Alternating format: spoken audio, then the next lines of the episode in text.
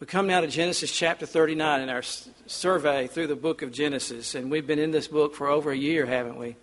And my, what a journey it's been just in the life of Joseph. And we come to chapter 39 in verse 20. And Joseph's master, that was Potiphar, he was the head of all of um, Pharaoh's executions, he was the head of his guard, he was a man of high esteem he took Joseph and put him into prison, a place where the king's prisoners were bound. And he was there in the prison. But the Lord was with Joseph. I hope you'll mark that. That makes all the difference, doesn't it? We, that was the theme of our message last week. But the Lord was with Joseph and showed him mercy and gave him favor in the sight of the keeper of the prison. And the keeper of the prison committed to Joseph's hand all the prisoners that were in the prison. This is literally the, uh, example of the inmates running the, the asylum, the, the prisoners running the, the prison. He was in charge of all the other prisoners. And whatsoever they did there, he was the doer of it. All that ought to be said of God's people wherever they find themselves trustworthy, honest, rise to the occasion, dependable, the boss can, can rest confidently because that believer is there, and though he may not agree with your profession of faith, he cannot disagree with the quality of your work and your honesty and your integrity. He was the doer of it. The keeper of the prison looked not to anything that was under his hand because the Lord was with him. And that which he did, the Lord made it to prosper. That does not mean that all of God's people will have such favor. But it does mean when it does happen, it's clearly of the Lord, doesn't it? And the Lord, would you give us light today to this word and help us, as we read in the scripture reading this morning, not to suffer as evildoers. For what glory is it if we're suffered for our faults and we take it patiently? But if we do well and suffer for it and take it patiently, this is acceptable unto God. And Joseph is such an example for what Peter wrote about. Now, Lord, give us understanding and light and bless us, we pray, as your people. And for those who are outside of Christ, we pray that they would see their condition and run to the Savior even now. He's so ready to save, with hands out extended, saying, Come unto me, all you that labor and are heavy laden. Oh, Lord, may they run to Christ and trust Him and believe on Him for salvation. We beg in Jesus' name, amen. What a contrast it seems to most who would read the last part of Genesis chapter 39, verse 20, and the first part of verse 21. We read, And he, Joseph, was there in the prison, but the Lord was with Joseph and showed him favor in the sight of the keeper of the prison. This reminds us of Daniel when placed in the den of lions by King Darius of Persia, or, or Daniel's fellow Jewish friends when they were placed in the fiery furnace, we read that in every case the Lord was with them. There is never a time when the Lord is not with us. Can you say amen right there? Now, friends, this is not based on feeling, is it? Our feelings would tell us quite something quite different than that, but the Bible is where we always receive our encouragement in what we believe. The Lord was with Joseph. His promise, Lo, I'm with you always, even to the end. That's how long? To the end. To the end of all things. And then he promises, I will never, and you know in the Greek, the construction is never, ever, no, never, ever leave thee nor forsake thee. He's given us his word. The songwriter so graciously reminds us every day the Lord Himself is near me with a special mercy for each hour. All my cares He fain would bear and cheer me. He whose name is Counselor and Power. The protection of His child and treasure is a charge that on Himself He laid. As your days, your strength shall be in measure. This the pledge to me He made. Circumstances are simply that we all have them. They're things, they're issues, they're situations, things that take place, people's responses to us, tests, situations. Those are circumstances. We cannot deny them. We cannot pretend they're there, and yet they do not make us. The circumstances of Joseph being in prison did not circumvent the Lord being with him.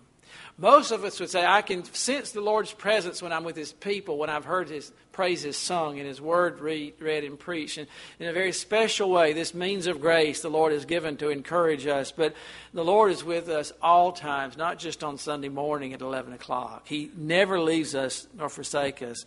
The Lord is with us in it all. Joseph's circumstances are that he has been falsely accused as we have already read that portion of Scripture by uh, the Potiphar's wife, his boss's wife, and he's been set up by a scorned woman who makes it appear to be something that it was not. She knows the truth. Joseph knows the truth, but the evidence, as you can imagine, with Potiphar is overwhelming against Joseph. And he is a clear example of what our Lord tells us in, in 1 Peter. Now, Joseph, it would not have mattered if he claimed innocence or whatever. Whatever the leaders in that day said, the Pharaoh's head of his bodyguard, there was no excuse. And, and Joseph quietly and patiently had to endure his circumstances. All of this has been staged, and Joseph is now suffering for righteousness' sake. I want to, to remind you what he said when, when Potiphar's wife made the pass at him. How then can I do this great wickedness and sin against God? That was the standard. That was the line which Joseph would not cross. How can I do this and sin against God? And that question ought to ring in our ears day by day, moment by moment. When circumstances, it may not be exactly like this as before us, but there will be always things that will test our integrity, our testimony, our character, and let it always come to mind how could I do this and sin against God? Our Lord gives a special promise. I want to remind us a special blessing to those who find themselves in the circumstance that Joseph does.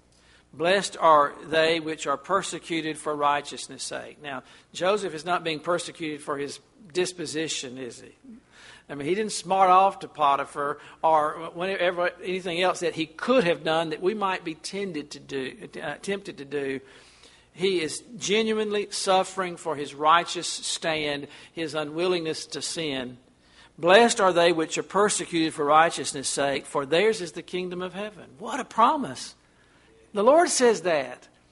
Blessed are ye when men shall revile you and persecute you, and shall say all manner of evil against you falsely for my sake. Rejoice, my. Now that's hard to do, isn't it? Paul and Silas did, didn't they? And they're singing at midnight called the jailer caused, was part of the thing that caused the jailer, along with an earthquake and some other things, to, to question their faith and how he himself could be saved. Rejoice and be exceeding glad. Now, that just doesn't go into our thinking. That's why it has to be from the Lord into the Scripture, because we would not humanly rejoice and be glad when something that's said against us that's not true, or we lose our job as, and position as Joseph did, or be put in prison falsely. But again, he reminds us why we rejoice. Are we rejoiced that our name is slandered or that we're in prison? No. It didn't feel any better to Joseph to be in prison than it would be for you or me to be locked up today. But rejoice and be exceeding glad. Why? For great is your reward in heaven. Twice in that text, he reminds us there's more to it than this down here. There's more to it than the, the, promotion that your boss can give you or your job or whatever can be down here. There's an eternity out there, and great is your reward where in heaven. One old preacher said, Do you want your reward now or do you want it throughout all of eternity? Do you want it just in this life? Most people do want things instantly, but the eternal things are just that. They're eternal. And largely our reward will be there in heaven. For so persecuted they the prophets which were before you.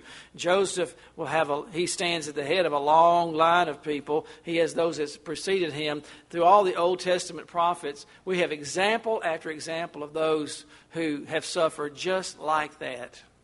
The question is, why do we think we should be exempt? Why should we not uh, think that we should be included there? But we see there in verse 8, he refused. And he said unto his master's wife, My master does not know, wotteth not what is with me in the house. He hath committed all that he hath to my hand. Do you see the character of Joseph? I have been trusted. I have a trustworthy position, and so do you.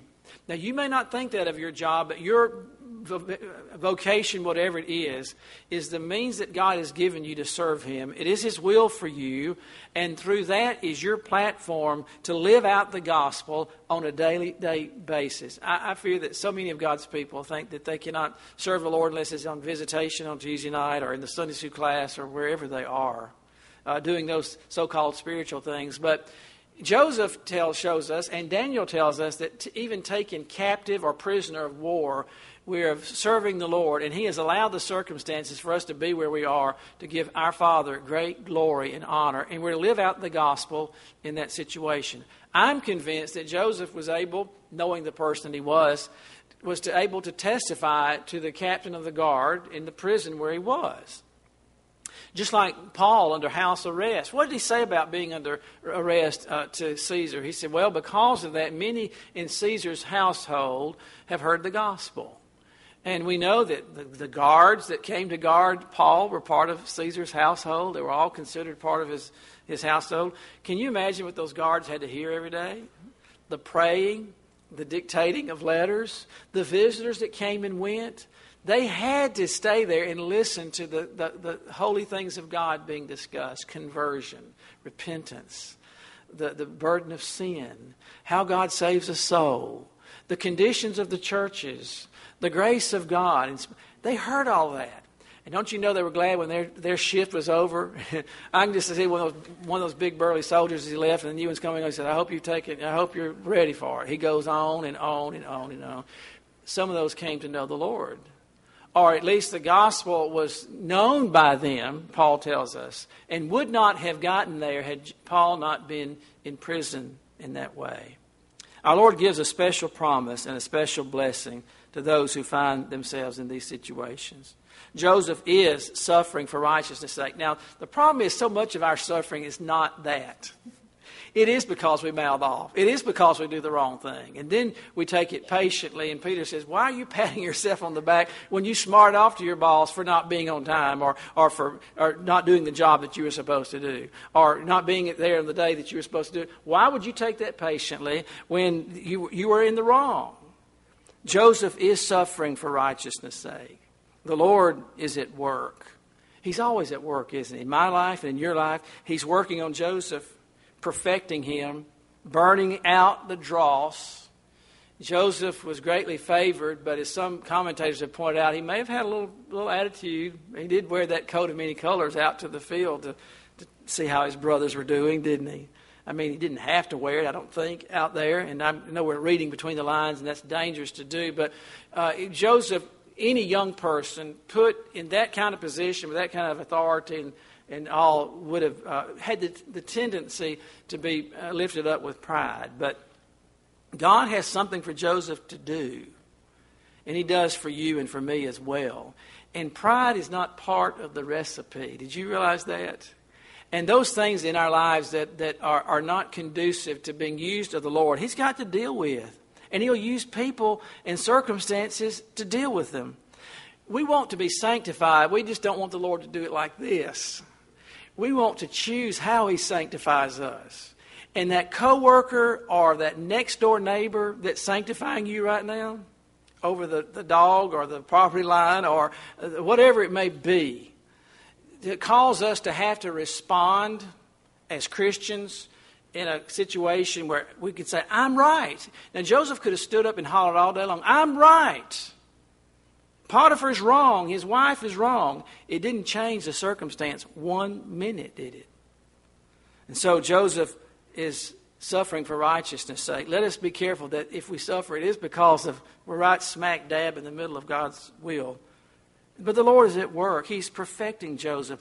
He's preparing him for what he has prepared for him. You see, the Lord knows the end for the beginning. He knows a famine is coming. He knows he's going to give Joseph that revelation. He knows he's going to give him an opportunity to rise to the top, to be, as it were, prime minister over Egypt. But he's got to work on him. Is Joseph ready for that now? Obviously not, because the Lord has him in the University of Hard Knocks, doesn't he? The University of Sanctification. The Lord has a bigger job for Joseph to do, but Joseph's not ready for it now. He's going to be prime minister or chief of staff of Pharaoh and oversee the planting and the finances and the planning of an entire nation. Not just the steward of a man's household, not just helping run a prison, but the entire nation. And that's quite, I don't care how, how good of administrator you are, that's a big deal from being Uh, over your dad, the head of your family business, over the shepherding business back home or in Potiphar's household. God has big things prepared for him. Joseph, no doubt, would have settled down comfortably as the business manager of Potiphar. It was a cushy job. I mean, he had a, he was over people. He could boss people around. He probably had great privilege. He lived in a lavish household. That's not a bad job. But it wasn't the end job, the terminal job that God wanted for him. In his contentment, he would never have moved from Potiphar's household if the Lord had not made it where he would have to move. Sometimes God does that in our lives. There's nothing else to do but go this direction. He makes the, the circumstances so uncomfortable that he has to do something else. The Lord knows exactly what it takes to get us to where he wants us to be. Can you say amen right there? Doesn't your testimony testify to that fact? You're sitting here today in the state of grace, wherever you are in this, this thing of sanctification, and you're not where you were. Praise God for that. You can say amen there. Oh, praise the Lord, we're not back there. And we're not where God wants us to be either, though. And the danger is some of God's people think they are. And they would be willing just to settle in. We've got it so good. The blessings of the Lord are so good. Everything's going our way. Skippity doo dah. What a wonderful day. And then, bam! We didn't see that coming, did we? But God knows exactly what we need because He sees more than just our happiness on May the 31st, 2015. He sees the last day of our lives. He knows the last breath that Chris Lamb will take and the circumstances that will bring up to it. He knows all that He wants me to accomplish until that time. He knows exactly what it takes to get me to where He wants me to be, and you as well. Now, by nature, we're slow to move. Have you noticed that?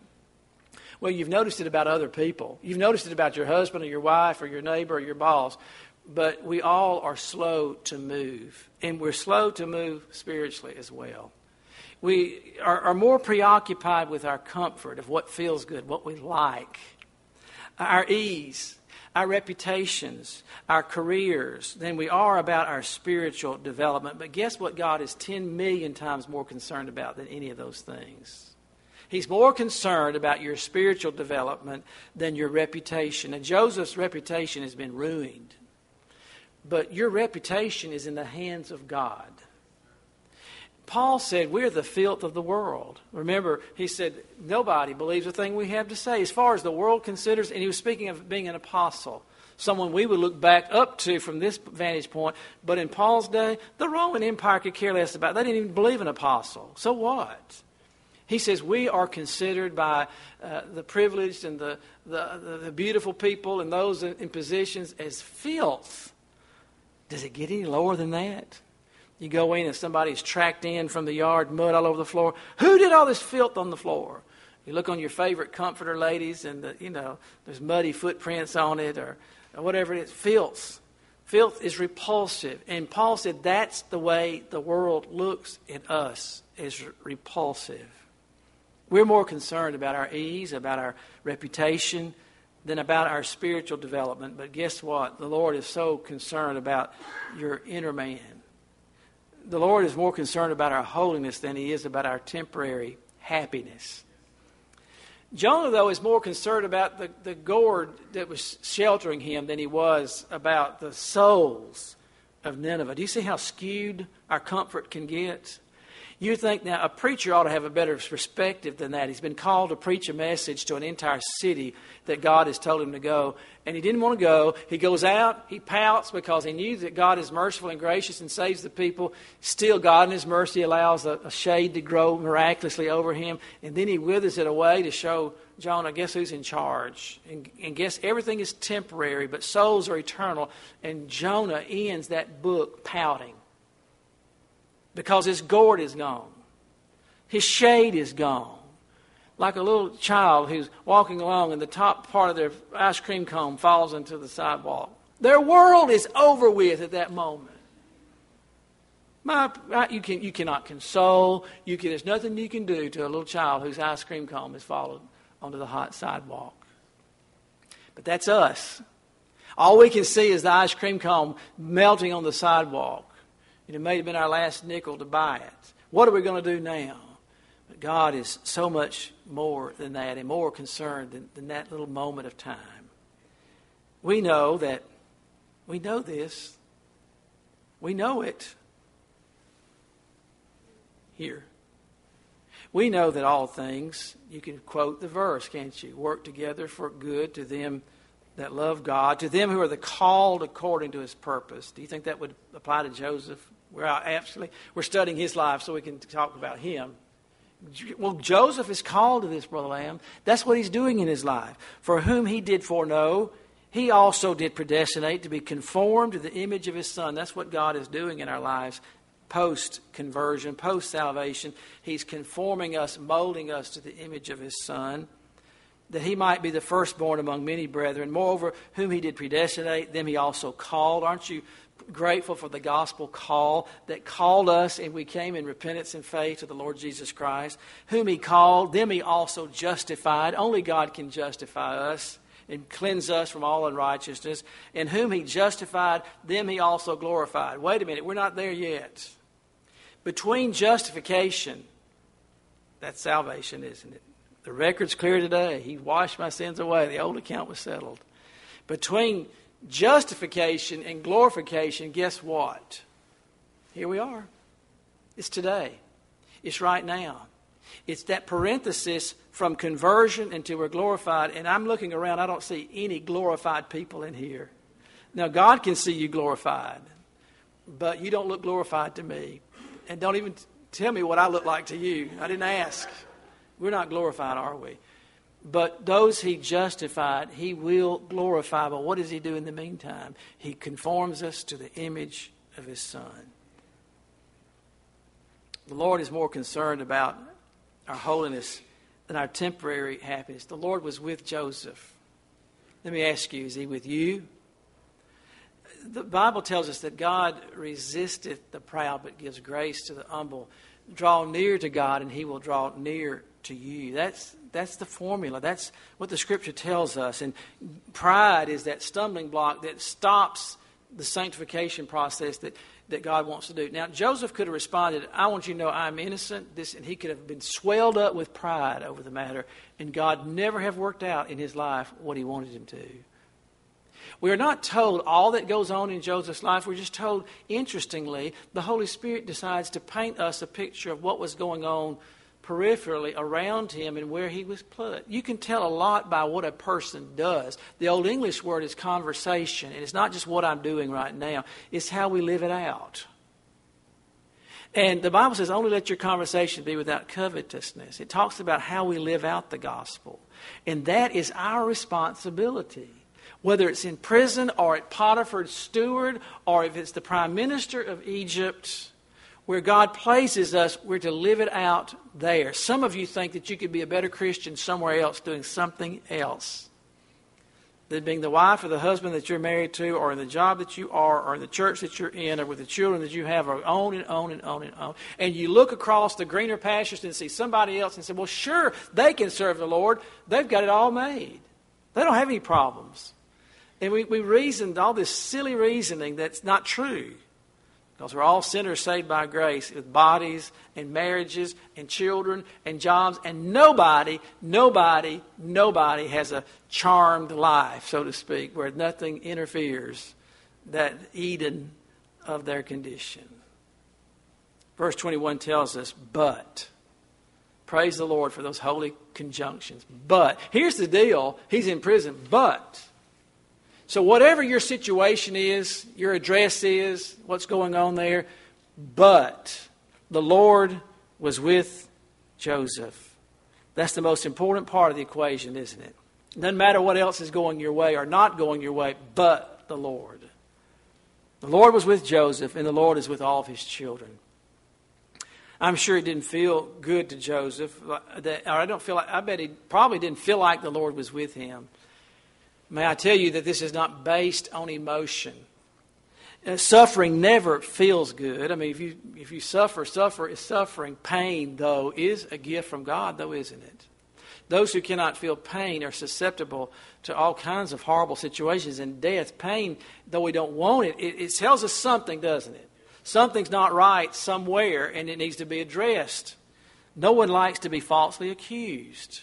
The soul can be pain, just like the body can be pain. No, no one enjoys going to prison. If I were to take a, a, a have a bus parked out here and say, oh, we've got a, a, a, jaunt to prison, we're going to stay there about a month. Does anybody want to go today? I don't think I'd have very many people to, to sign up for that trip. Maybe there'd be some, but I doubt it.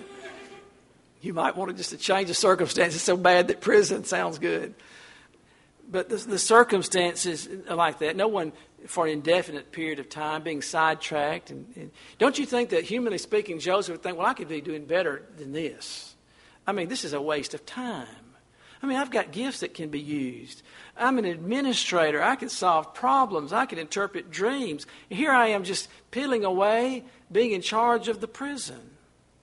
For all Joseph knows, he will never get out of prison. There's no indication. He has no problem. This is not a time where you got to hire a lawyer and get lawyered up and get somebody to plead your cause. He would stay there until the, the king changed his mind. Sometimes the king would forget about who's there and never, they would never come. That's why when new people came in, remember me when you get out of here, is what they would say. Speak a word for me. But the Lord was with him. That makes all the difference in the world. I don't care who you know, what connections you have, what you have in the bank, what you're going to inherit what you're never going to get. I don't care of any of those circumstances, but I am very concerned with this answer to this question Is the Lord with you? Are you the Lord's? That's all that you need to know. He's in control of all circumstances, is he not? If he's not, we need to just fold the book and go home and get in a cave somewhere, and even there not be safe. If God is not in control, we're of all men most miserable. We may be allowed to be cast into a den of lions, but the Lord can give the lions lockjaw if He chooses to, can He? He may, in His sovereignty, allow us to be put in a prison like circumstance. And I'm not underestimating the prison and, and the prison like circumstances you, that you may be in today. I realize that there are things that, and circumstances in people's lives, and we're not making light of it. I'm not saying it doesn't hurt, it's not important, but we can rest assured it is so that if we're there, if we're in that vice of circumstance, it is that He may be gracious to us and work on our behalf and perfect us to make the gold in us rise to the top. It is the Lord who gives success, as we see there in verses 22 and verse 23. It was the Lord who turned the favor of, of the, the prison guard toward uh, Joseph. He saw something different in him. But what if he hadn't? This may not always happen. It did happen in Joseph's life. You could be in circumstances indefinitely or forever, but what may I remind you, this is not all there is to it. This body, this life, this earth is not all there is to it. There's a world to come.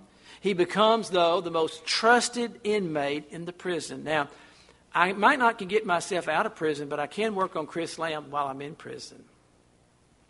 I might not can change the circumstance I find myself in this morning or you, but you can do all that you can with the resources you have, which, by the way, are unbelievable. The vehicle of prayer, the Lord's infallible word, His indwelling Holy Spirit, you have great resources, unspeakable resources, and a wealth of resources that the unsaved have no, no access to. They can't call on the Creator of the universe and plead their cause. They can't ask for grace that's sufficient in time of need like, like you and I can. He obviously learns management skills there. Someone might say, well, I could learn them in a better place in a different way, but but God puts in Joseph's situation, this was part of the recipe for his life. He's going to manage an entire kingdom, and here he learns to manage the prison. Now, I don't know how many were there or how large it was. That the king would put in hundreds of people in prison sometimes. I mean, if he got mad at a whole group of people, they were coming and going, and usually when they left, they, their head wasn't with them. You know, they were they were divided, asunder. And so it was a, it was a, a horrible situation. And there, Joseph is managing the prison. Now, I don't know what all that entailed, but God was equipping him for what he had prepared for him. Can you look at life that way? Lord, I don't know why you have me right here now. This seems so mundane. It doesn't feel good. I'd rather be somewhere else doing something else. But Lord, you've got me here, and I can't do anything else. Would you perfect me? Would you not let me miss it, blow it, and not learn what you want to me to in this situation? Two or three years ago, as many of you know, I became very ill. I had fever 102 for 29 days in a row. Every night, my fever would go up so high. It was just horrible, horrible. I would dread the night coming. And it was a, it was a dark time in, in our lives. And there was those of you who know the situation. What Kathy and I were going through unbelievable personal problems that period of time, financial things with the, our house and being destroyed and all of that. And it just seemed like the whole world was crashing down. And I remember begin as you always do, Lord. You, you begin to pray, deliver me, deliver me, avenge me my adversary, deliver me, change my circumstances. And He didn't.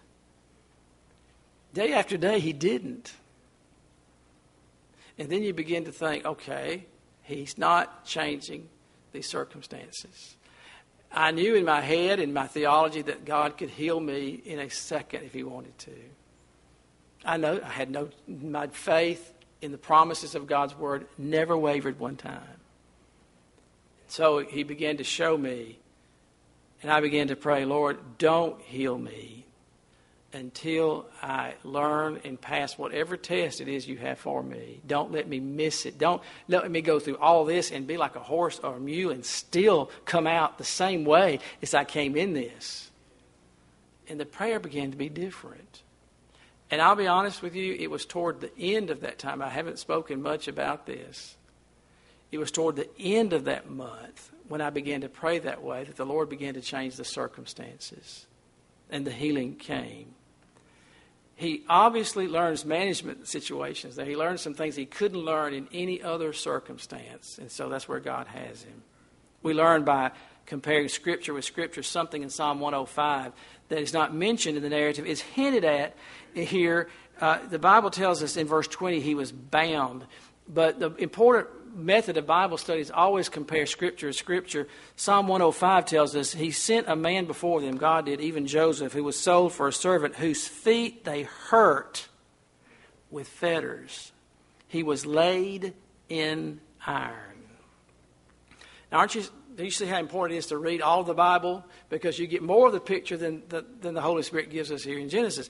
The Genesis just tells us he was bound, but the psalmist, who is inspired to write as well, says his feet and hands were bound in iron and he was hurt.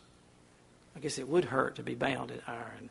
And we don't know how long he was in that situation, but we do know this there was a period of time from going into the prison until he began to be the, the overseer of it.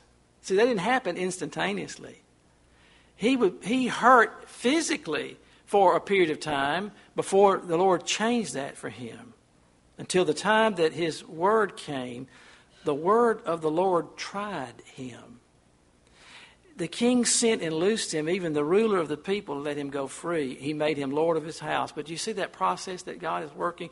He had him in, in, in iron because evidently Joseph would only hear the Lord in the way he wanted to speak to him in that circumstance, the Lord never does anything capriciously or mean, but he has to deal with Joseph in a way that is very real and lasting, and that Joseph will see that there is a God in heaven. Verse 18 tells us, There, whose feet they were hurt with fetters, he was laid in iron. Evidently, there he was treated very cruelly his prisoners were. I mean, they were. He didn't say, "Oh, you used to be Potiphar's head of his house. We're going to treat you nicely because you had a high position." That may have made him treat him even worse. And when news spread abroad in prison that he tried to, to molest the Potiphar's wife, I'm sure he was treated even worse. It, it became more and more compounded. Dr. Martyn Lloyd-Jones says it's tragic when a person succeeds before he's ready for it. The Bible tells us in the New Testament, not a novice our Father knows this and, tirelessly perfects us, chiseling away at all of our character flaws.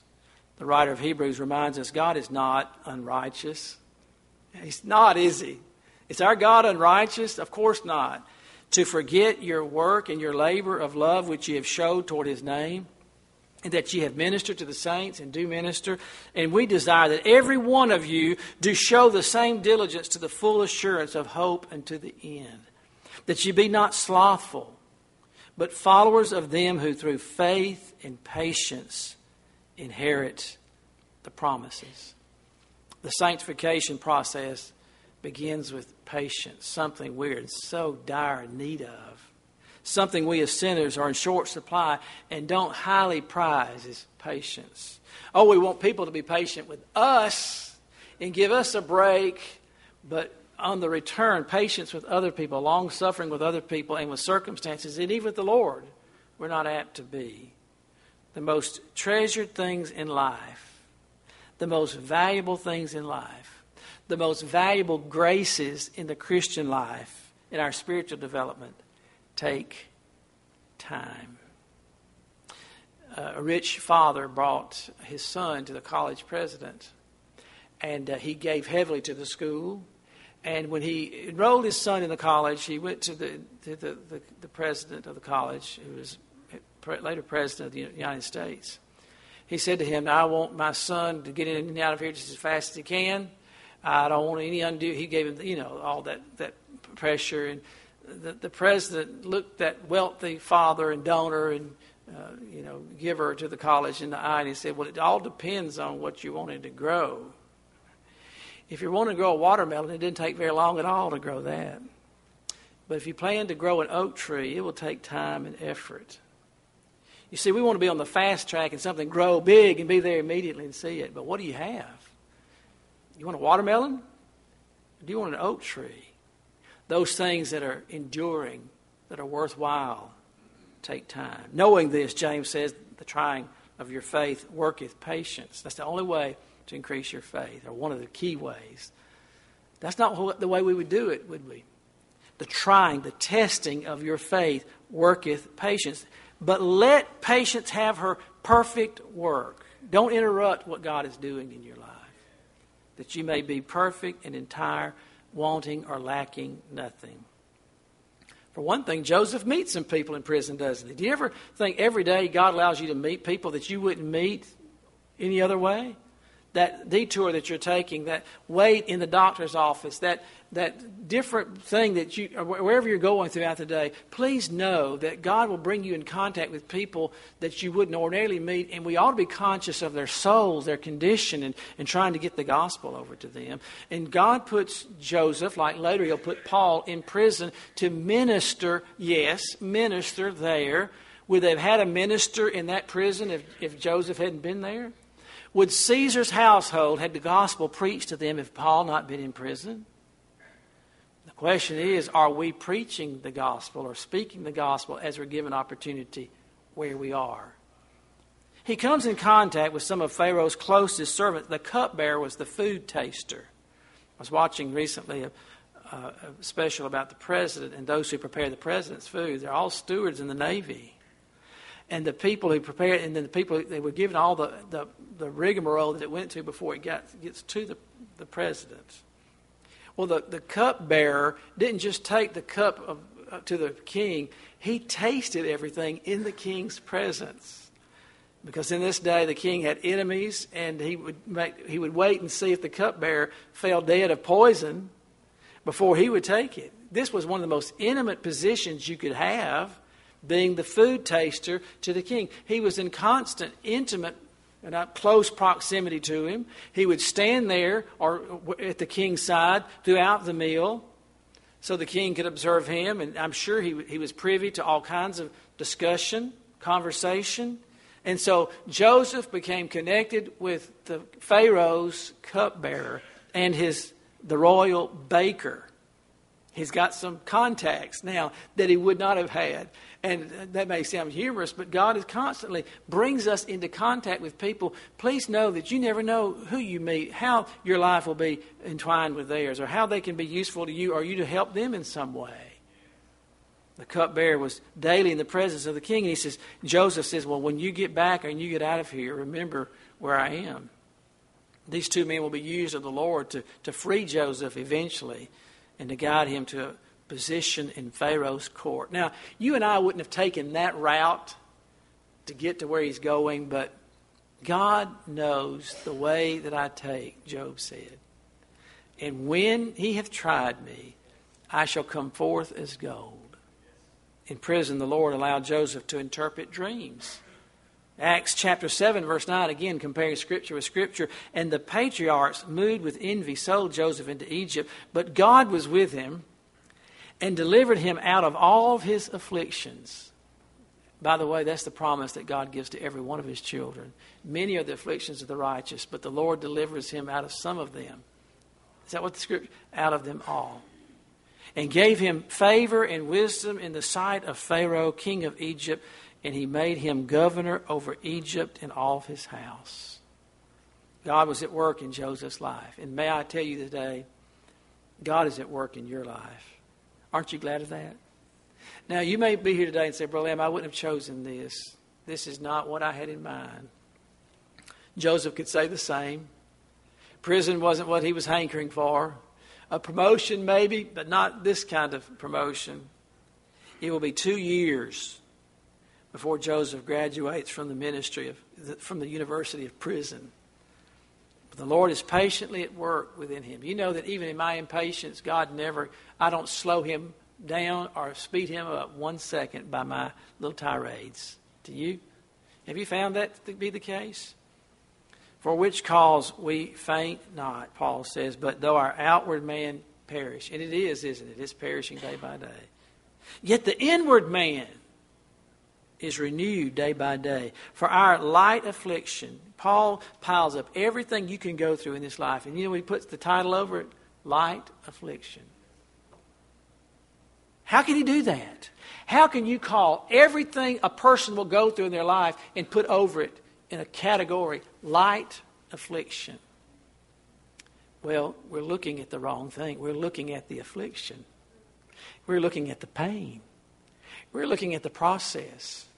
For our light affliction, then he tells us something else, which is but for a moment. All of your life, whatever you go through in life, is a moment compared to what? Eternity. Our light affliction, which is but for a moment, worketh for us a far more exceeding and eternal weight of glory. While we look not at the things which are seen, but at the things which are unseen.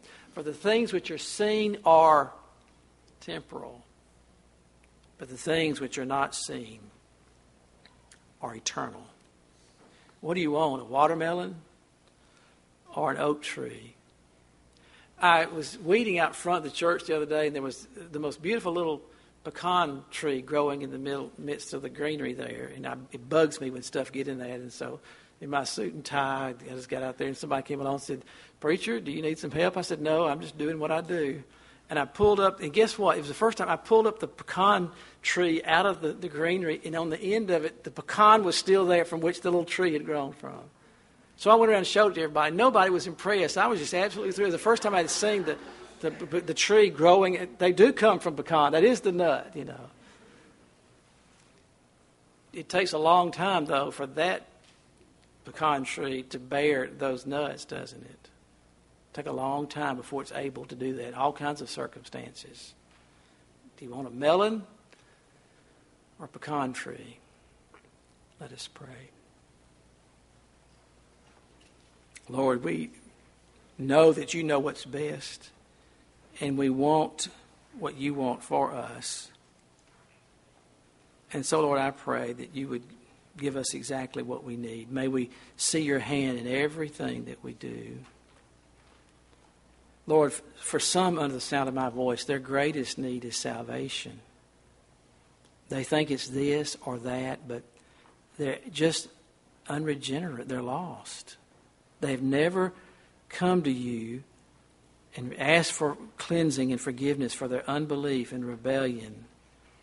They've had their own way, their own ideas. They think they can save themselves or that they're all right. They've never been shown their condition. And I pray that by your Spirit, you would do that just now and show them that Jesus Christ is the Savior, Those of you who've heard this word today, you've been given an opportunity to hear the gospel of Jesus Christ. And I would tell you as a, a preacher to turn from yourself and your sin and go to Jesus Christ just now. Take him at his word.